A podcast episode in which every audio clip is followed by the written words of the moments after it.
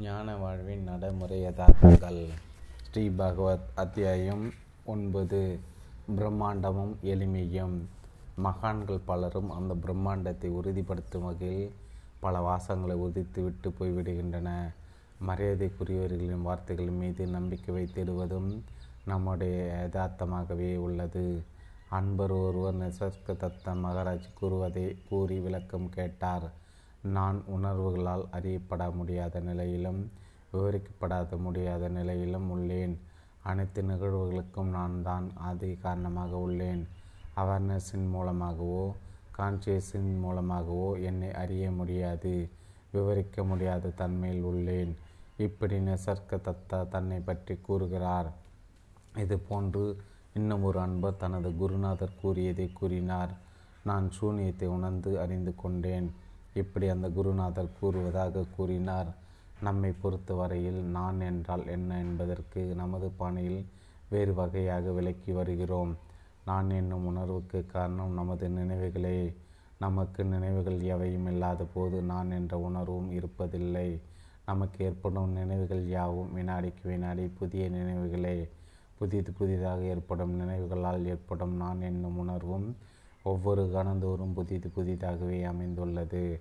ஒவ்வொரு நினைவும் கணந்தோறும் வந்து கணந்தோறும் மறைந்து விடுவதைப் போன்று நான் என்னும் உணர்வு நான் என்னும் நமது உணர்வும் கணந்தோறும் வந்து மறைந்து விடுகின்றது. நமது நினைவு என்பது எப்படி நிரந்தரமானது இல்லையோ அப்படி நமது நினைவால் உருவாக்கப்பட்ட நான் என்னும் உணர்வும் நிரந்தரமானது அல்ல. நான் என்னும் நமது உணர்வு புதிது புதிதாக வந்து செல்லக்கூடிய ஒரு தற்காலிகமான உணர்வே. நான் என்னும் உணர்வு தற்காலிகமானதாக எடுத்துக்கொள்ளப்படும் போது அது முக்கியத்துவமற்ற ஒன்றாக கருதப்பட்டு விடுகின்றது. நான் என்பது ஏதுமற்ற ஏதுமற்றதாகி போய்விடுகிறது. இங்கு தன்னை பிரம்மாண்டப்படுத்தும் அம்சம் எதுவும் இல்லை. தற்காலிகமாக வந்து போக வந்து போகக்கூடிய ஒன்று நானாக இல்லாத பட்சத்தில் உண்மையில் நாம் யார்? நாம் ஒரு நினைவாக நான் என்னும் நினைவாக இல்லாத பட்சத்தில் நம்முடைய யதார்த்த தன்மைதான் எது? நான் என்பது நினைவாக இல்லாத பட்சத்தில் நான் என்பது ஒரு உணர்ச்சியா? நான் என்பது ஒரு உணர்வு நிலையா? நான் என்பது கான்சியஸ் நிலையா?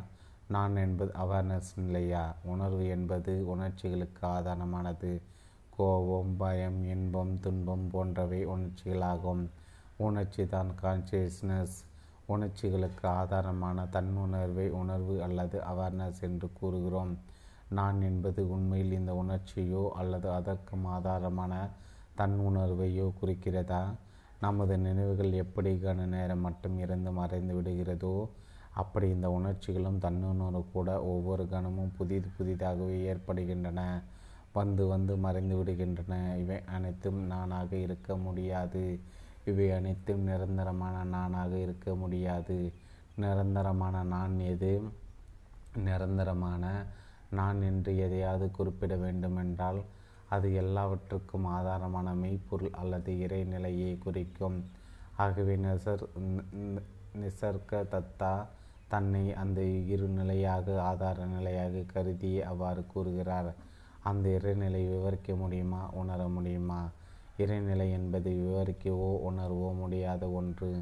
அனைத்து உணர்வுகளுக்கும் அனைத்து அனுபவங்களுக்கும் அதுதான் ஆதாரமே தவிர அது ஒரு உணர்வோ அனுபவமோ அன்று. ஆகவே அவர் தன்னை பற்றி அப்படித்தான் கூற முடியும். அவர் அப்படி கூறும்போது அவர் ஒரு விவரிக்க முடியாத பிரம்மாண்டமான நிலையில் இருப்பதாக நாம் எண்ணிக்கொள்கிறோம். பிரம்மாண்டத்தை எதிர்பார்க்கும் நம்முடைய மனதுக்கு அத்தகைய விளக்கம் ஒரு திருப்தியை வழங்குகிறது. விவரிக்க முடியாத நிலையை நிசர்க்க தத்தா அனுபவித்து கொண்டிருப்பதாக எண்ணிக்கொண்டு இருக்கிறோம் உண்மையில் அப்படி ஒரு அனுபவம் கிடையாது. அனுபவம் என்பது எல்லைப்படுத்தி அறிவதே. விவரிக்க முடியாத நிலையில் இருப்பதாக கூறுவது ஒரு இன்டர்ஃபரன்ஸ் மட்டுமே. வார்த்தை வடிவாக்கப்பட்ட ஒரு விளக்கமே ஒரு அனுமானம் மட்டுமே. ஆனால் அத்தகைய விளக்கம்தான் நமக்கு திருப்தி அளிக்கிறது. அதை ஒரு விசித்திரமான அனுபவம் என்று கருதியே அதன் மீது ஆர்வம் காட்டுகிறோம். அனுபவங்கள் அனைத்தும் விவரிக்கப்பட்ட தன்மையே. விவரிக்க முடியாத நிலையில் இருப்பதாக கூறுவது என்பது அனுபவங்களை கடந்த நிலையை குறிப்பதாகும். அனுபவங்களை கடந்த நிலை என்பதையும் நாம் ஒரு அனுபவமாக கருதி விடுகிறோம். அது ஏதோ ஒரு விசித்திரமான நிலையாக கருதி விடுகிறோம். அனுபவங்களை கடந்த நிலை என்பது ஒரு அனுபவத்தை குறிப்பதில்லை. உண்மையில் அனைத்து அனுபவங்களிலிருந்து விடுபட்ட நிலையே அது. எந்த அனுபவத்திலும் தங்கியிருக்காத நிலையே அது. உண்மையில் அவர் தனது யதார்த்த அனுபவத்தை விளக்கவில்லை. தன்னை பற்றி அனுமானத்தையே இவ்வாறு கூறுகிறார். ஆனால் நமது நூல்களில் நாம் கூறு விளக்கமானது அனுமானத்தை ஆதாரமாக கொண்டது அல்ல. நமது விளக்கம் யதார்த்த அனுபவத்தை மட்டுமே ஆதாரமாக கொண்டுள்ளது. நான் என்ற நமது உணர்வுக்கு நமது நினைவு மட்டுமே காரணம். நமது நினைவுகள் அனைத்தும் ஒவ்வொரு கணத்திலும் புதிது புதிதாக வந்து செல்லும் அமைப்பை கொண்டவை. ஒரு நினைவு ஒரு வினாடிக்கு அதிகமாக இருப்பது சாத்தியமில்லை. ஆகவே அதனால் ஏற்பட்ட நான் என்னும் உணர்வு தொடர்ந்து நீடிப்பதற்கும் சாத்தியம் கிடையாது. நான் என்னும் நமது உணர்வும் ஒவ்வொரு கணந்தோறும் தற்காலிகமாக வந்து செல்லுகின்றது. இது நமது அணுகுமுறை. நமது அணுகுமுறை படி எடுத்துக்கொண்டால் தற்காலிகமாக வினாடிக்கு வினாடி ஒன்றாக வந்து செல்லும் புது புது நான். நம்முடைய உண்மையான நானாக இருக்க முடியாது. தற்காலிகமாக வந்து செல்லும் நான் நம்முடைய உண்மையான நானாக இல்லாத பட்சத்தில் நமது உண்மையான நான் எது? நிச்சயமாக அதை விவரிக்க முடியாது. ஆனால் அப்படி என்னை பற்றி விவரிக்க முடியாது என்று நாம் கூறினாலும் நாம் நம்மை பற்றி எப்படியோ ஒரு எப்படியோ ஒரு வகையில் விவரித்து விட்டதாகவே எடுத்துக்கொள்வோம். உண்மையில் நம்முடைய அணுகுமுறையும் நிசர்க தத்தாவின் அணுகுமுறையும் ஒரே உண்மையை தான் குறிக்கின்றன குறிப்பிடுகின்றன. நெசர்க்க தத்தா குறிப்பிடுவது உண்மையாகவே இருந்தாலும் அதில் ஏற்படும் பிரம்மாண்டமான உணர்வு நம்மை மயக்கி போட்டு விடுகின்றது. யதார்த்தத்தை இழக்க வைத்து விடுகின்றது. நான் சூன்யத்தை உணர்ந்து அறிந்து கொண்டேன் என்று ஒரு குருநாதர் கூறுவதாக கூறுவதாக உள்ளதும் இப்படிதான் சூன்யத்தை உணர்ந்து அறிய முடியுமா? அப்படி அறியப்பட்டால் அது சூன்யமாக இருக்க முடியுமா? உண்மையில் சூன்யத்தை உணர்ந்து அறிவது என்பது நமக்கு ஏற்படும் அனுபவங்கள் எவற்றையும் பிடித்து வைக்காமல் இருப்பதே. ஆனால் அவருடைய வார்த்தைகள் ஒரு பிரம்மாண்டத்தை வெளிப்படுத்துவதைப் போல் அமைந்திருப்பதால் அவையை அவையும் நம்மை ஏமாற்றி விடுகின்றன. ஏதோ ஒரு விசித்திரமான அனுபவத்தோடு அவர் இருக்கிறார் என்பது போன்ற ஒரு பிரமிப்பை ஏற்படுத்தி விடுகின்றன. ஞானிகளும் அவர்களுடைய உபதேசங்களும் ஆரம்ப கட்டத்தில் உதவிகரமாகவும் உற்சாகமூட்டுபவையாகவும் அமைந்துள்ளன. பிறகு அவையே நம்மை முடக்கி போட்டு விடுகின்றன. நமக்கு அந்நியமாக நாம் எதையோ தேடுவதற்கு அவை நம்மை தூண்டி விடுகின்றன. ஞானிகளிடம் உபதேசம் பெற்ற ஒருவர் ஞானிகளிடம் எச்சரிக்கையாக இருக்கவும் கடமைப்பட்டவராக இருக்கிறார்.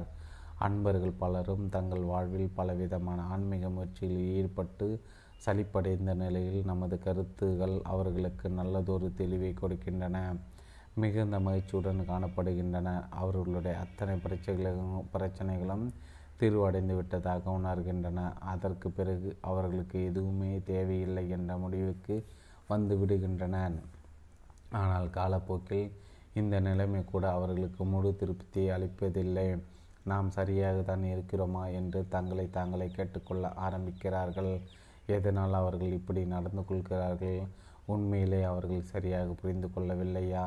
புரிய வேண்டியது அவர்கள் புரிந்து கொள்ளவில்லையா?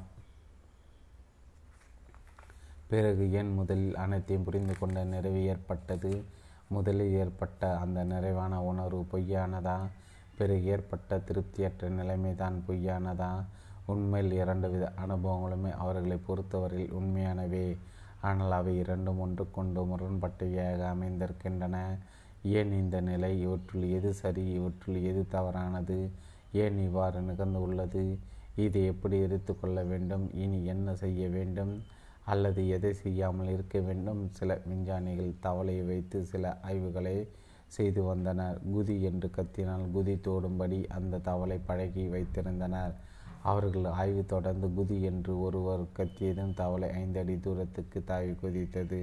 அவர்கள் அந்த தவளையின் ஒரு காலி செயலிருக்க செய்தனர். குதி என்று இப்போது கத்தியதும் தவளை தனது மூன்று கால்கள் மட்டுமே பயன்படுத்தி நாலடி தூரம் தாவி குதித்தது. இப்போது இரண்டாவது காலை செயலிற்கு செய்து குதிக்க சொல்லினார். தவளை தரன் தனது இரண்டு கால்களை பயன்படுத்தி மூன்றடி தூரம் தாவி குதித்தது. அடுத்ததாக மூன்றாவது காலையும் செயலிழக்க செய்தனர் குதி என்று கூறியதும் தவளை தனது ஒரு காலை பயன்படுத்தி ரெண்டடி தூரம் குதித்தது.